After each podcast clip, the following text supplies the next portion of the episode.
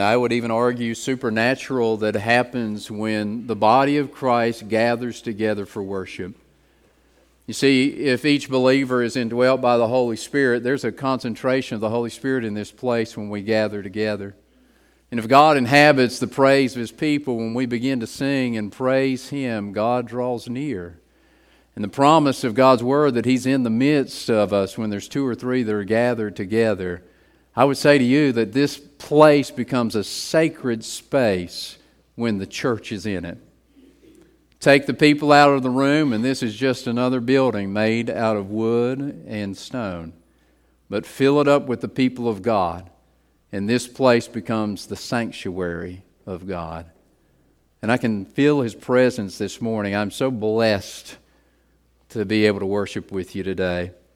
John chapter 8, verse 31 and 32 is the text I would like for us to take this morning. My only job as a pastor is not to stand up and be eloquent and to say something that's catchy. My only job is to explain to you what God said. That's all that I know to do. I believe that's what I'm supposed to do. And so I just want to read to you John 8 31 and 32, a, a statement that Jesus made about discipleship. And I want to spend the time that we have together explaining what Jesus meant by that.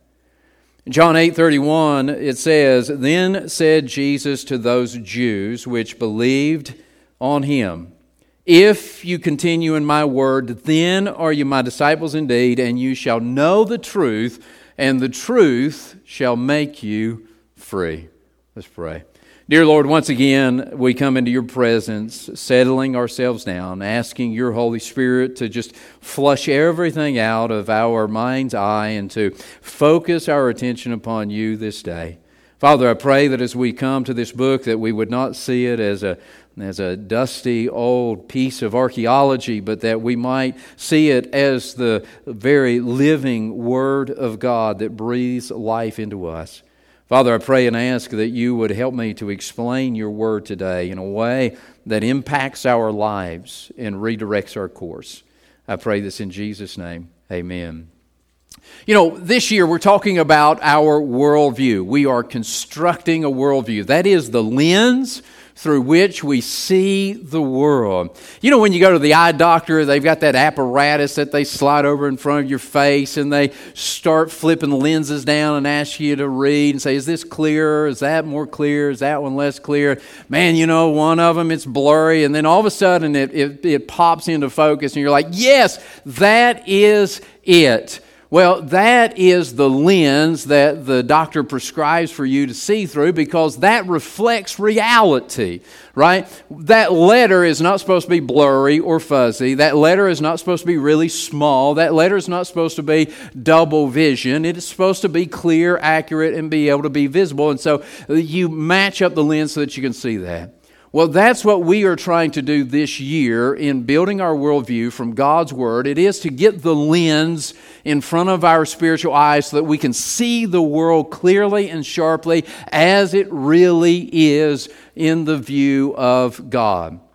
Well, as we have been learning about worldview, our worldview is made up of what we believe, how we view certain things in life. And, and some of those are just pillar core beliefs for instance, what do we believe about God? Is there a God? Is there only one God? Is it the God of the Bible? All of that is one of those pillar beliefs. What do we believe about salvation? Is it needed? Is there only one way? And so some of these beliefs that we have are core pillar beliefs that have to be in every worldview, but then there are connected beliefs that are attached to those. So, for instance, we said that we believe that salvation is central to a worldview. We believe that Jesus Christ came on a mission to save the world because the world needed to be saved. That is one of our core beliefs. But connected to that, we saw last week, was the belief in evangelism. That if we truly believe that salvation comes only through belief in the gospel of Jesus Christ, then it necessitates that we go out and evangelize, that we tell other people, uh, because we would be cruelly negligent if we didn't do that. And so, uh, evangelism is a connected uh, belief to salvation. Today is another one of those connected beliefs. It may not be one that you say, this is a pillar core belief of my worldview, but because I believe in God, because I believe in salvation, because I believe in the lostness of mankind, I also believe in this thing called discipleship. And so just consider the precedent that Jesus set for this thing called discipleship. In his Great Commission in Matthew chapter 28, before he left planet Earth, he gave his disciples instructions and he said, Go ye therefore and teach all nations, baptizing them in the name of the Father and of the Son, the Holy Ghost, teaching them to observe all things whatsoever I've commanded you. And lo, I am with you always, even unto the end of the world. Amen.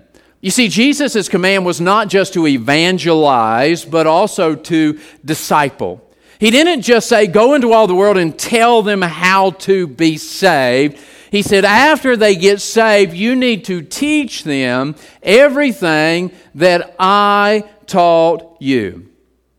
Now let's think about this for a moment. The word disciple is used 273 times in the Bible, 273 times in the New Testament. It is the primary label for a follower of Christ.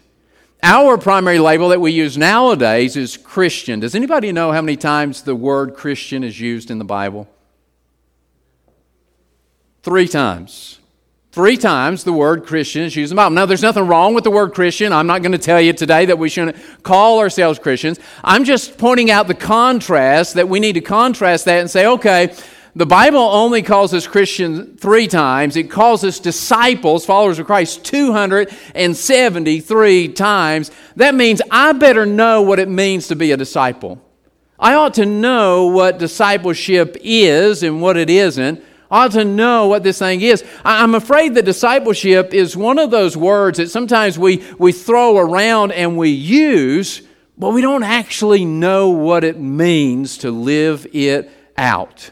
And so today I want us to talk about discipleship. What is this thing, discipleship? If that's the main label, if that's the primary, if that's the primary term that's used for Christ followers in the Bible, and if it's the primary task of Christ followers in the Bible, shouldn't you and I know exactly what it means? You see, I'm an exact sort of person. I don't always get things exact. When I'm building something, I want to I want to use every little mark on the tape measure, right? Now, I may not always know what they are. I'll say it's like the second little mark after that last little mark, right? But I, I know that the, the, the more little marks I can use, the more exact I am with it? Well, that's one thing in building, but I'll tell you this I, I want to know exactly what God says in His Word, and I want to know exactly what He means and what I'm supposed to do as a believer. And so I want to understand what these terms are, what they mean. The word disciple is translated from a Greek noun that's called mathetes. And that word literally means a learner or a pupil. A learner or a pupil, mathetes. In Matthew 28, when Jesus gives the Great Commission, he takes a word that is used 273 times as a noun and he uses it as a verb. Go ye, into, go ye therefore and disciple all nations. And so a disciple is not just what we are, Discipling is what we are supposed to do. It's a noun and a verb. Isn't that interesting? I never thought I'd use English growing up in West Virginia, but it turns out it does come in handy.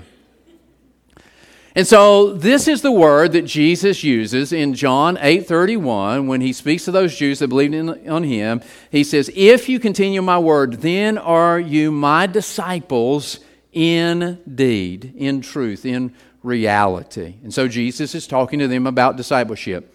I want to just walk through these verses this morning and give you three principles, three essential principles about discipleship. What is it? I want to know what it is exactly as Jesus described it. Number one, discipleship begins in a relationship with Jesus Christ.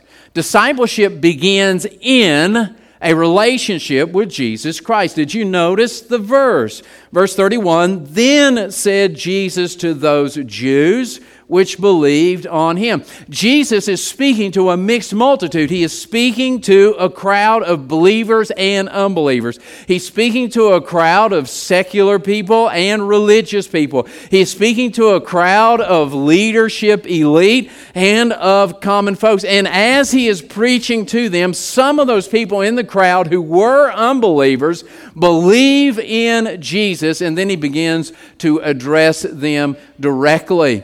But the very first principle that I see here is that discipleship begins in a relationship with Jesus Christ.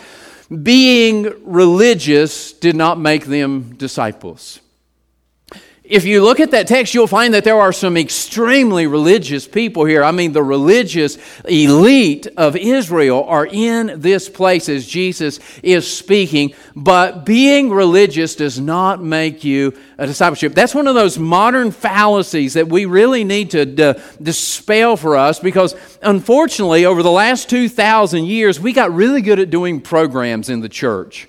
Right? And we saw what they were doing in the Bible and said, you know what, we can make a program for that. And if we can have people do step one, two, and three, well, then we can run them through our program. And man, we've streamlined this thing. Well, in the process of time, and he, most mainline denominations, they streamlined this process, they thought, of discipleship with this thing called catechism. Have you ever heard of catechism? It, it's, it's common in most mainline Protestant denominations, everything from Catholic to Presbyterian to Lutheran to Episcopal. And what happened with the catechism was the catechism was supposed to teach the orthodox doctrine of the church. And so it was supposed to take a young Christian through all the fundamentals of the faith in this series of lessons so that when they get to the end, they graduate and they know everything that a Christian is supposed to know. Well, if you've followed the history of mainline Protestantism, you will find that those are the denominations that have went into theological liberalism first. They are the ones that have abandoned their orthodox beliefs. You say, well, how is that possible if they had this process called catechism that was to make disciples out of all their young members? And I'll tell you what happened, and it may have happened to some of you if you were raised in that church.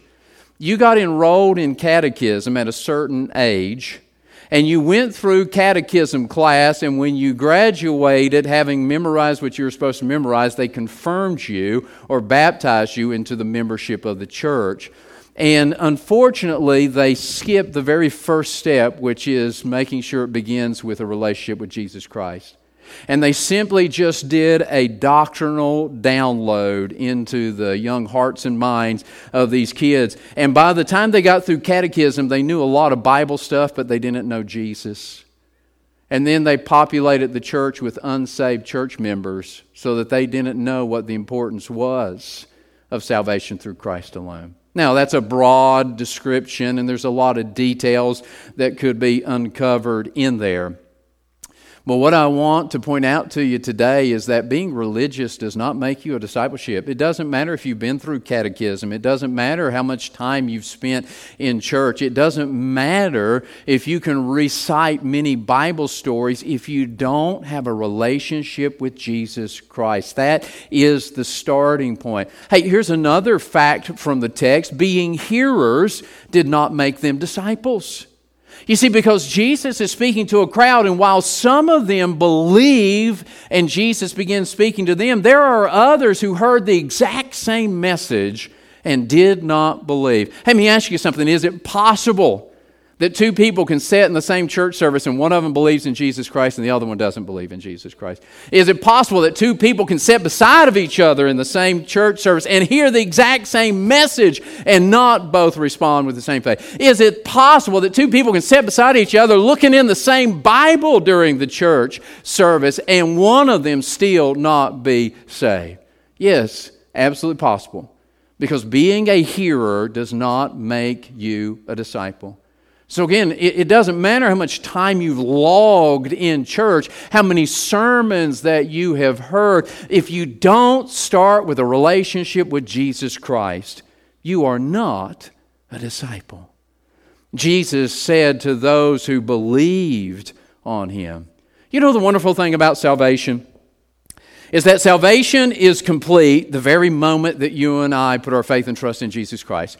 Jesus did all the heavy lifting on the cross. He finished the entire work of salvation. When he died on the cross, he literally, John 19 30, bowed his head, gave the ghost, and said, It is finished. To tell Tetelestai, it is paid in full, it is complete, it is done. All the work of salvation is done, past tense. And when you and I put our faith and trust in Jesus Christ, it's the finished work of Jesus Christ that gets transferred to our account account. Salvation is finished at the moment you and I put our faith and trust in Christ. But discipleship is just beginning. Discipleship is not salvation.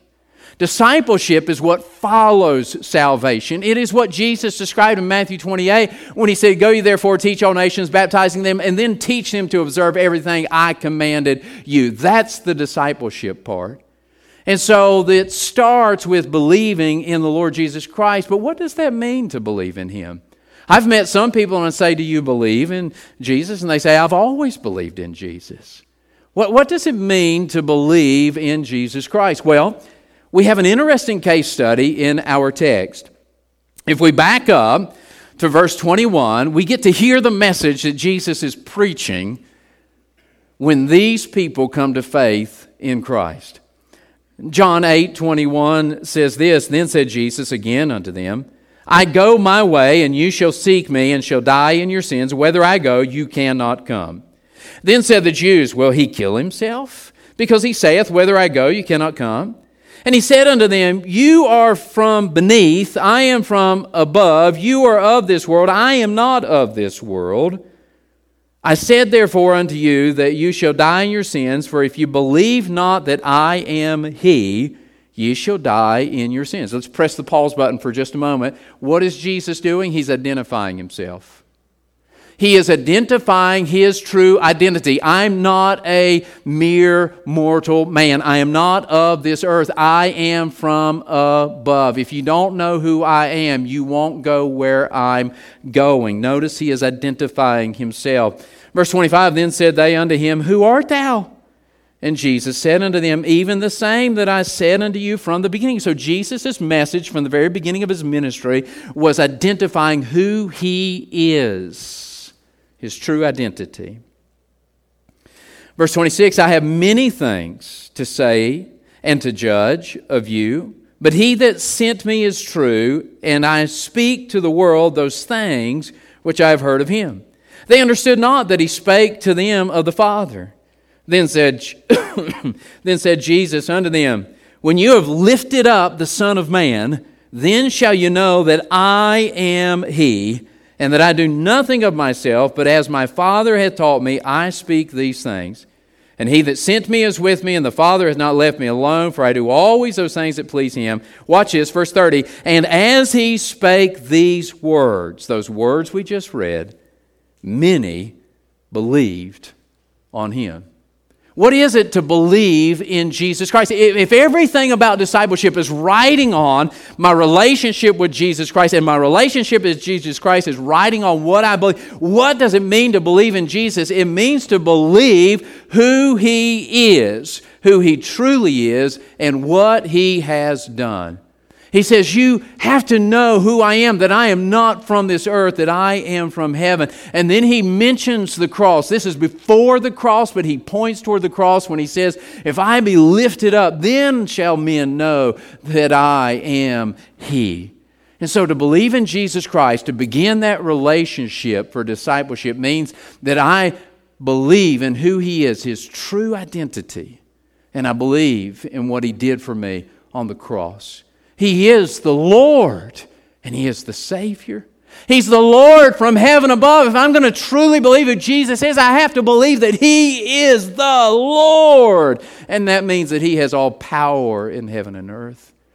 But I also must believe that He is the Savior. That as Lord, He yielded His rights and He laid down His life for me on the cross And he paid the debt in full and he took it again when he rose again from the grave. I must believe that He is Lord and Savior. I must believe that He's God and Redeemer. I must put my faith in Him and in Him alone. That's where it all begins. It begins with a relationship with Jesus Christ. But then Jesus goes on to give us this second principle. Number two, discipleship is relative to the Word of God. Discipleship is relative to the Word of God. Back to our text, just saying what God said.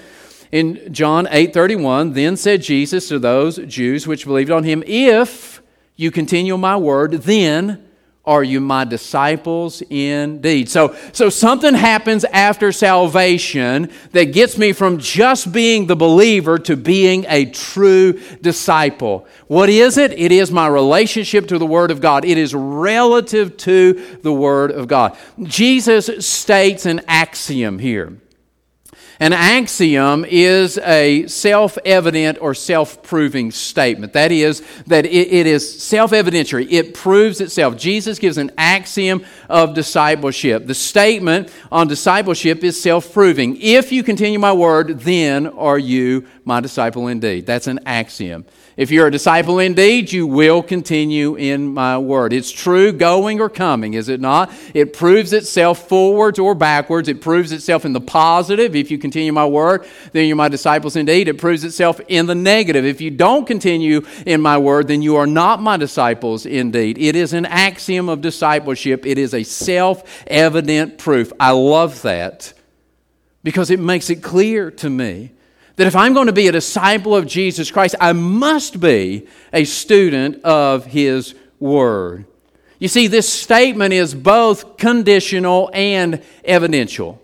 What do I mean that, by that? I mean that it's a condition of discipleship. If you continue my word, then you're my disciples indeed. What's the condition that Jesus puts upon discipleship? It is spending time in His Word. It is learning His Word and living His Word. But get this it's also evidential. That is, it's evidence of my discipleship. Hey, how do I know that I'm a disciple? Because I spend time in His Word. You see, not only is it the condition of discipleship, it is also the evidence of discipleship. Discipleship in the first century is interesting. You see, in that day and time and in that area, they didn't have the same educational system that you and I have primary school, middle school, high school, higher education, so forth and so on. Uh, they had a very rudimentary education. And then, if they were going to go into what we would call higher education, career training, they would have to find a master, and then they would become his disciple or her disciple, and they would study, and they would live with them, and they would work with them, and they would be trained by them in exchange for their free labor so that after so many years, they are well uh, taught in the craft that they're wanting to learn. And so, if you wanted to be a carpenter in the first century in Israel, then you would find a master carpenter. You would go to a town where there is a master carpenter, a carpenter of renown, and you would approach him and say, Can I be your disciple? Can I be your apprentice? And you would sign on to work with that guy and to live with that guy and to eat with that guy and to do the work that that guy wants you to do until you learn how to do his craft. Now, if you were blessed to be born into a family that had a master craftsman in it, then it was a pretty set path. But if you weren't, then you had to go seek your own. The same was true when it came to schools of philosophy or rabbinic schools. The difference, though, the difference between that and Jesus' discipleship was in all of those scenarios, the student approached the master and applied, if you will. Can I be your disciple? Can I be your apprentice? And that master would make the decision. In our case, Jesus is the one who went and called his disciples. And that is just him communicating the truth of Christianity that Christianity is not man working his way to God's approval, it is God coming to man. And so Jesus calls his disciples. And you remember what his call is? It's expressed in a couple of different ways. One of the calls is to follow me, and I will make you fishers of men. There's a training process there. But the Bible also says that he called 12 disciples to be with him. To be with him. Do you understand? That's what I'm talking about. That's what Jesus is talking about when he says in John 8 31, If you continue my word, then are you my disciples indeed. Remember how I said that, that over the last 2,000 years we've got really good at programs? And sometimes in programs we skip the fundamental truth of what we were trying to accomplish. I think we've gotten very programmatic about Bible reading. We have our Bible reading calendars. I, I, I print them out, I buy them, I, I, send them out for the church because I do think it's a helpful tool if it keeps me on track on reading my Bible. But we've taken this parochial, institutional, academic approach to reading the Bible like it's homework. Here's your assigned reading for the week. You read one chapter of the Bible a day. Read three chapters of the Bible a day if you want to read through the uh, Bible in a year, and then you can check that off your list. And sadly, that's how we approach the Bible, like it's some sort of homework reading textbook that we're coming to. When in fact, reading the Bible was not simply about logging the chapters in, it was about walking with Jesus. It was about spending time with the Master. It was about sitting at His feet, hearing His voice, learning his craft and his trade. That's what he means when he says, If you continue in my word, then are you my disciples indeed.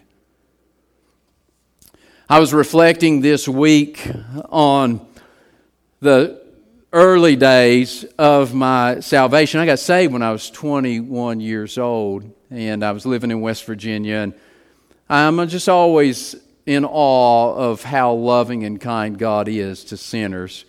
I, I, was a rebel. I had heard the gospel. I had been in church as a kid. I walked away from it, wasn't interested, didn't want it, turned my back on God, didn't need Him in my life. And yet, when I look back at how I became a Christian, I find out that God had not turned His back on me, but He, he kept planting people in my life that were used to bring me to faith in Christ, that were used to direct my life. And one of those people is my pastor, Rick Setzer.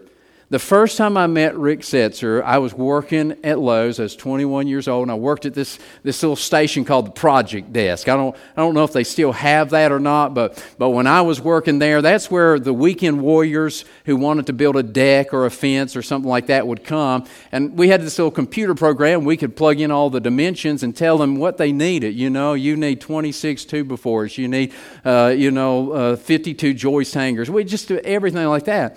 And so it wasn't my favorite thing to do, especially if somebody had a lot of questions, you know, because there were a lot of people who just really didn't know any. They shouldn't be building, basically. But we had this service that we could make them think that they could do it. And, uh, and so I wasn't always keen on waiting on people. Well, this morning uh, I'm at work, and this, uh, this conservative looking fellow with a side part walks in, and khaki pants, and a, and a, and a, and a button up shirt. And he starts asking me questions. And I thought, oh man, this is one of those guys. And, and so I got stuck with him. And, and so I'm trying to make the most of it. And I end up spending about an hour with him figuring up the roof for the back porch of his house. And, uh, and by the time we got done, I found out he's a pretty good guy. We made some jokes, had some fun. And we got, got done. He pulled this little pamphlet out of his pocket and he put it on the desk and he sat around and he said, Hey, partner, I'm, I'm the pastor down here at Kegley Baptist Church, and I'd like to invite you to be my guest tomorrow. And, uh, you know, in the sovereignty of God, God had prearranged it to where I wasn't working that next day, which was Sunday. That was rare. I volunteered to work Sundays because I didn't go to church and other people did, but I just happened to be off that next day. And since this guy was my new friend, I felt obligated to say yes. And because my mom raised me that if you give somebody your words, you don't go back on it, when I told him yes, I was guaranteeing I would go to church that next day. And so I got up that next morning and I went to his church, and I can tell you, I still remember what he taught that day. I still remember it to this day. It was the first time in my life that somebody actually opened up the Bible and explained it in a way that made sense to me. Well, I didn't get saved that day. I was still living my life, but God had planted another one of those sneaky Christians in my life that worked right there at Lowe's with me, and him and I became friends, and he invited me to this youth thing, and I went reluctantly because he was my friend, and uh, I needed to find better friends, I think. But I went, and uh, I heard the gospel, and I got saved. I mean, I really got saved. I recognized who Jesus truly is, that he is the Lord, and that he died to save me, and I prayed and asked Jesus Christ to save me. And in making that decision, that was a big decision for me. I wasn't just going to say a prayer and keep on living my life for myself. I wanted to do what God wanted me to do. And I thought, man, that, that, that one preacher that I met seemed to know something about the Bible. And so I, I went back home. I found that pamphlet that he had given me the very first time I met him. I still had it, but it didn't have his number on there. It had the church number. I tried calling that, nobody answered the church number. It was like a Saturday or something. And so I looked at his name and I went back, kids, there was something in my day called a phone book. This is back when phones had cords on them and they were attached to the wall. And you actually had to get this paper document out and you had to know the alphabet and you had to be able to read to find somebody's name and, and. Y'all remember that? And so I went through that thing until I found Rick Setzer, and I took a chance because there was always three people in the county with the same number you didn't know who it was. And so I called him up. And uh, it was the preacher. I said, I don't know if you remember me, but I'm Justin from Lowe's. I came to your church a while back. I said, I got saved and I've got a lot of questions. Can I come talk to you? And of course, he said, Yeah, sure, come on. And so we set an appointment. I started going to his office at the church and I would ask him, I had questions about everything. I mean, I wanted to know about creation and dinosaurs and, and, and denominations. And I mean, just all this stuff I, I wanted to know. And, and we would sit down across from his desk and he would, I'd ask him a question and he'd open up the Bible or quote a Bible verse, say, Well, the Bible says. And then he explained it to me and I'd say, Well, that makes sense. And we did that enough times where I thought, well, this Baptist, I don't know about all the Baptist churches, but this one in Kegley seems to be trying to do what the Bible says. And so I got baptized and became a member of that church. And as a pastor, he was exactly what I needed and wanted. I mean, he was logical and he explained the Bible. But do you know where the greatest impact was made on my life? It was in his home. You see, because I was a, I was a 21 year old single dude, and I just decided I'm going to hang around church until I get an invitation to come to his house because I, I want to see some more about this stuff. And it happened, and he invited me to his house, and I never left. I, I would always go back to his and I took it as a standing invitation. And so I would go to his house after church Sunday morning, Sunday night, Wednesday night. I look back on that as a pastor, and I think, Dear God, what did I do to that man? But you know, it was there in his home where I got to see what a Christian husband is.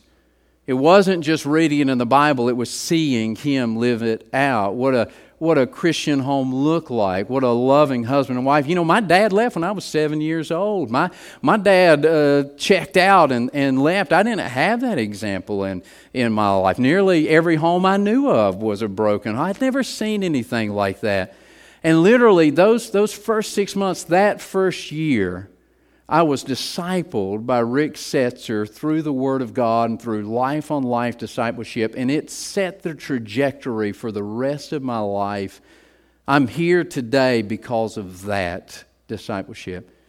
And so I'm telling you, discipleship is relative to the Word of God, but it's not just an information download. You see, the beauty of the Word of God is that that's where you get to know Jesus. That's where you get to walk with Him. You see, the disciples in Jesus' day got to go spend the night with Him. They got to travel with Him. They got to listen to Him teach. They got to assist Him in the ministries that He was doing. You and I don't have that same opportunity. And so they wrote it down for us so that we can get into God's Word and we can spend time with Him. Uh, that word that Jesus used there, he says, if you continue in my Word, that idea of continuing means to abide, to dwell, to make it your home. It is ground zero. It is the place that you launch out from. It is the place you always return to. I told them in the morning service at 8:30 that the Bible is the realest reality that I know of. It's the realest reality that I know of. You see, if you watch the news, they're going to paint a picture of reality. If you signed up for a philosophy class, it's going to paint a picture of reality, but not all interpretations of reality are real. And the realest reality that I know is in here, because this is divine truth from the Creator of the universe, recorded for you and I. Third principle discipleship is a realignment of your worldview with the truth. Discipleship is a realignment of your worldview with the truth. You say, out of all the things that you could teach on or talk about with worldview, why discipleship, Justin? I mean, we got salvation, we got evangelism. I mean, isn't this just like extra? Why, why discipleship? Because discipleship is full circle. When I understand what discipleship is, it, it's not just part of the process, it is what actually realigns my worldview to the truth of God. Notice our text, we are still in one continuous statement. Jesus begins speaking in verse 31, and it is one statement, one sentence until the end of verse 32. Then said Jesus unto those Jews that believed on him, If you continue my word, then are you my disciples indeed, and you shall know the truth, and the truth shall make you free. You shall know the truth, and the truth shall make you free. That's included in Jesus' statement on discipleship. You know, Pilate one time asked a question that many have asked since. When Jesus was standing before him being on trial, he said, What is truth? What is truth? And in that exchange between Jesus and Pilate, Jesus said this He said, To this end was I born, and for this cause came I into the world, that I should bear witness unto the truth. Everyone that is of the truth heareth my voice. Pilate says, What is truth? And Jesus says, I'm truth.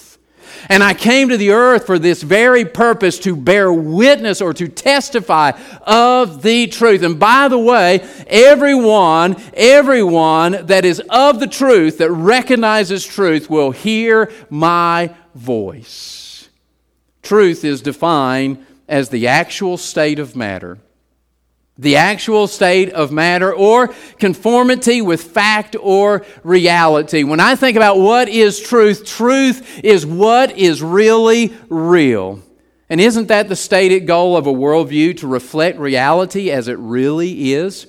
I don't want to see double vision. I don't want to see blurry vision. I want to see crisp, clear vision of what the world is, how it operates, who God is, what my responsibility is to God, what my responsibility is to the world around me. How do I deal with the things that I face in life? All of that comes through the filter of my worldview. And while every worldview may make this claim, not every worldview can make this claim truthfully. You understand that if there's a worldview that contradicts the biblical worldview, they cannot both be correct. So only one of them is making a truthful claim. The Christian worldview, according to Christ, is the only one that can offer you and I the true worldview, the truth of what the world is. One of the great benefits of a discipleship relationship with Christ and His Word is the realignment of your worldview with the truth. I, you and I have the benefit of living in this modern age, and so there's some things that we're familiar with. And that, that word alignment or realignment, that's one of the words that we are familiar with. We were driving yesterday, me and my family, and we were heading up to West Virginia. And at one point in the drive, one of my kids uh, shouts out lovingly from the back, Whoa, Dad, take it easy on mom's car. And I said, Son, what we just experienced is crossing from Virginia into West Virginia. The road quality is not the same.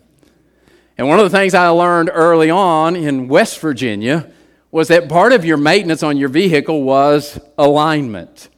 You see, because those old potholes and rough roads take a beating on the suspension of your car, and your car can get out of alignment.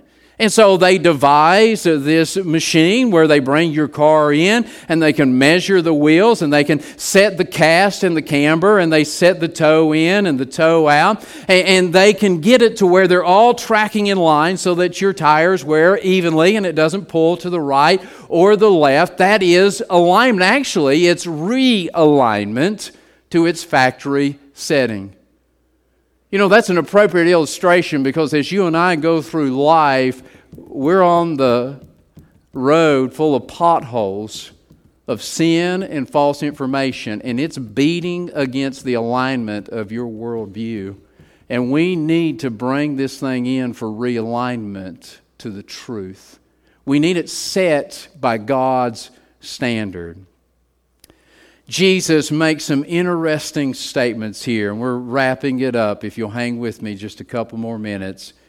Jesus said, And you shall know the truth. Here's a fact for you truth is knowable. Truth is knowable. That's an archaic idea. We now live in the postmodern age, and in postmodernism, it, they say one of its basic tenets truth is not knowable. You can't know the truth. You cannot say that there is one set truth for everybody. What's true for you may not be true for me. What's true in that culture may not be true in this culture. But Jesus said truth is knowable. And I would just point out to you there's some things in the world that are absolute truth. Math is absolute truth. It is not open to interpretation. Those numbers add up or they don't add up. And if you don't believe that truth, that math is absolute truth, just get audited by the IRS.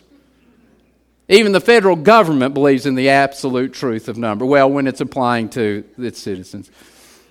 It's another message. By the way, here's a shameless plug. I'm going to preach a three week series on my view of government leading up to the election. I can't wait.